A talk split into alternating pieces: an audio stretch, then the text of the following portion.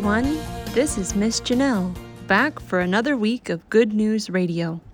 This week, we have a new color of the wordless book that we'll be learning about, and this time, it's the clean color.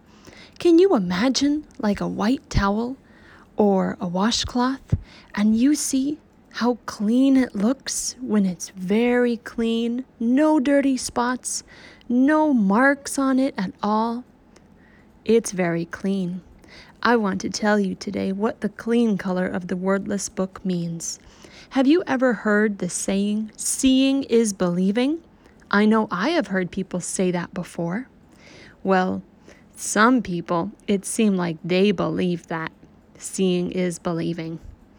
Well, there were two men who had followed Jesus, and they were walking to a village called Emmaus. And as they were walking, another man came up and joined them. Now, the two men who were walking, they didn't recognize who this other man was.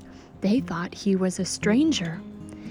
And the two men, they were talking about things that had been happening in a city called Jerusalem.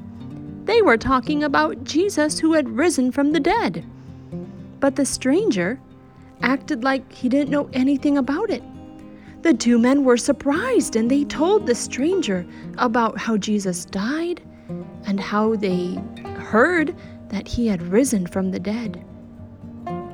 But they weren't so sure that they would believe what they had heard about Jesus rising from the dead.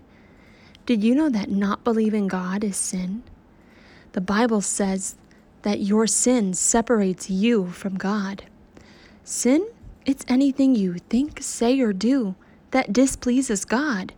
Things like lying, cursing, fighting, stealing. And the Bible says that all we like sheep have gone astray. That means just like a sheep might leave the group and go off on its own, you and I, we go off and we do our own thing instead of God's way. You and I disobey God, and that is sin. And your sin, it separates you from God. And not believing God is sin. These two men, they were not believing that Jesus had risen from the dead. Now, the stranger, he reminded the two men what the prophets in the Old Testament part of the Bible had written. He said that it was already told to you that Jesus would rise from the dead.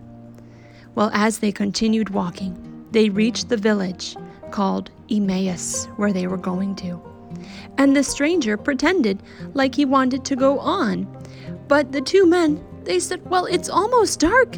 Come, stay with us. And so the stranger went to stay with them for the night. And when they were about to eat, the Bible says that when the stranger was at the table with the two men, he took the bread and he blessed it and he broke it and gave it to the men.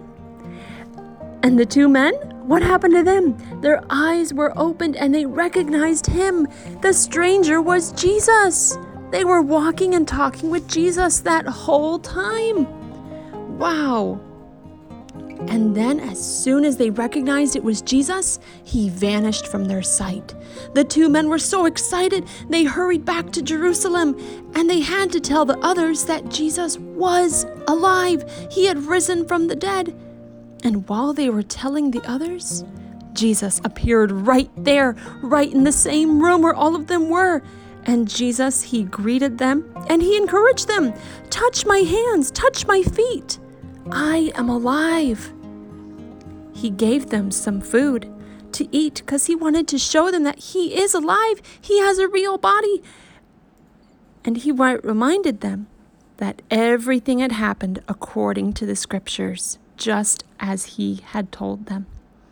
Wow. Jesus was trying to show them that he loves them so much. Yes, he cares about them. God cares about you. God cares about you and he loves you. The Bible says in 1 John 4 8 that God is love. God loves you. He's your creator. He created the mountains, the stars, the animals, the planets, all of outer space, the sky as well, so many other things.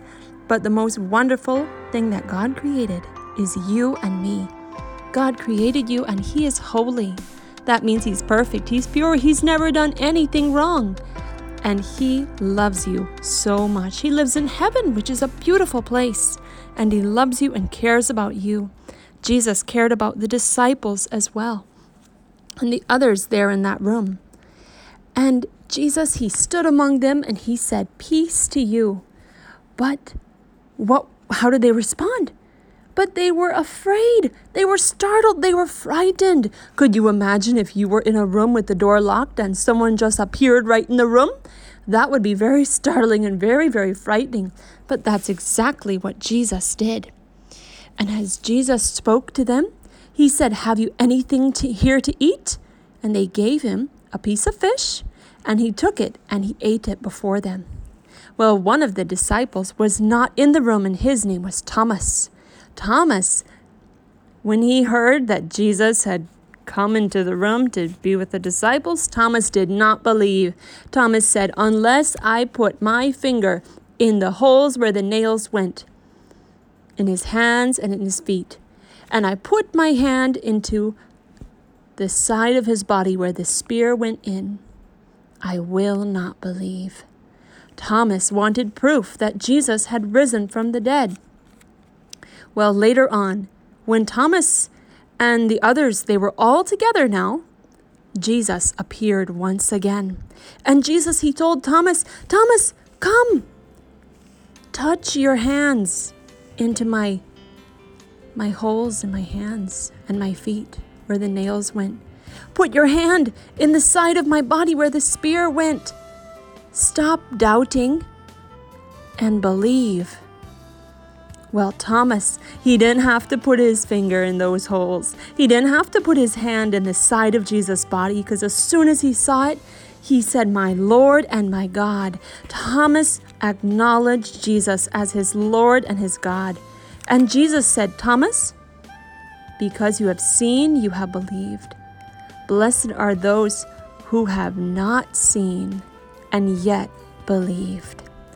Wow. You and I can believe in what Jesus did.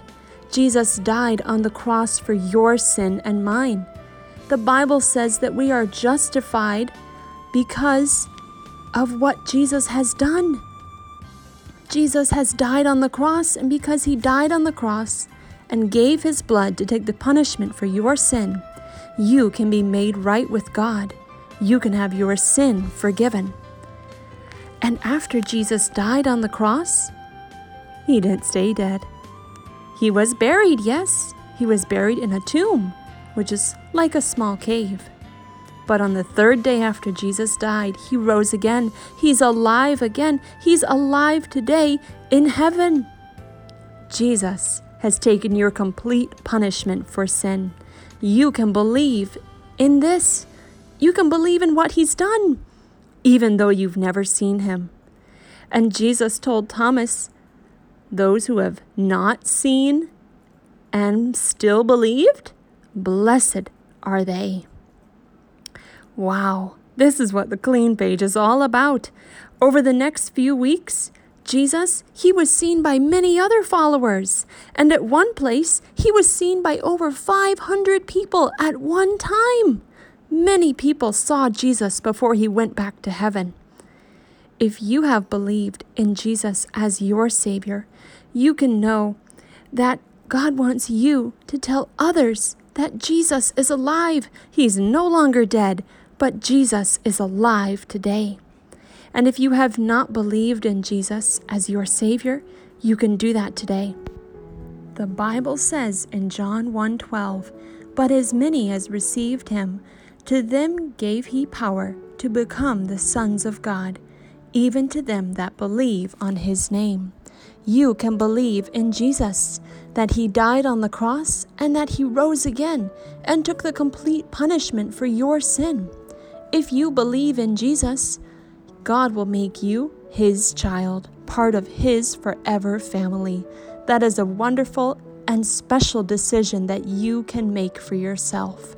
If you would like to believe on Jesus, you can tell him something like this. Dear Jesus, I have sinned and I am sorry. Please forgive my sin. I believe you died and rose again. Please make me your child. In Jesus' name, amen. If you tell him something like that and you truly mean it, he will make you his child. And that is the most wonderful decision you can make. That's all for this week. I'll see you again next week for the final week of our wordless book. I'll tell you what the new color is then. Have a good week. Bye.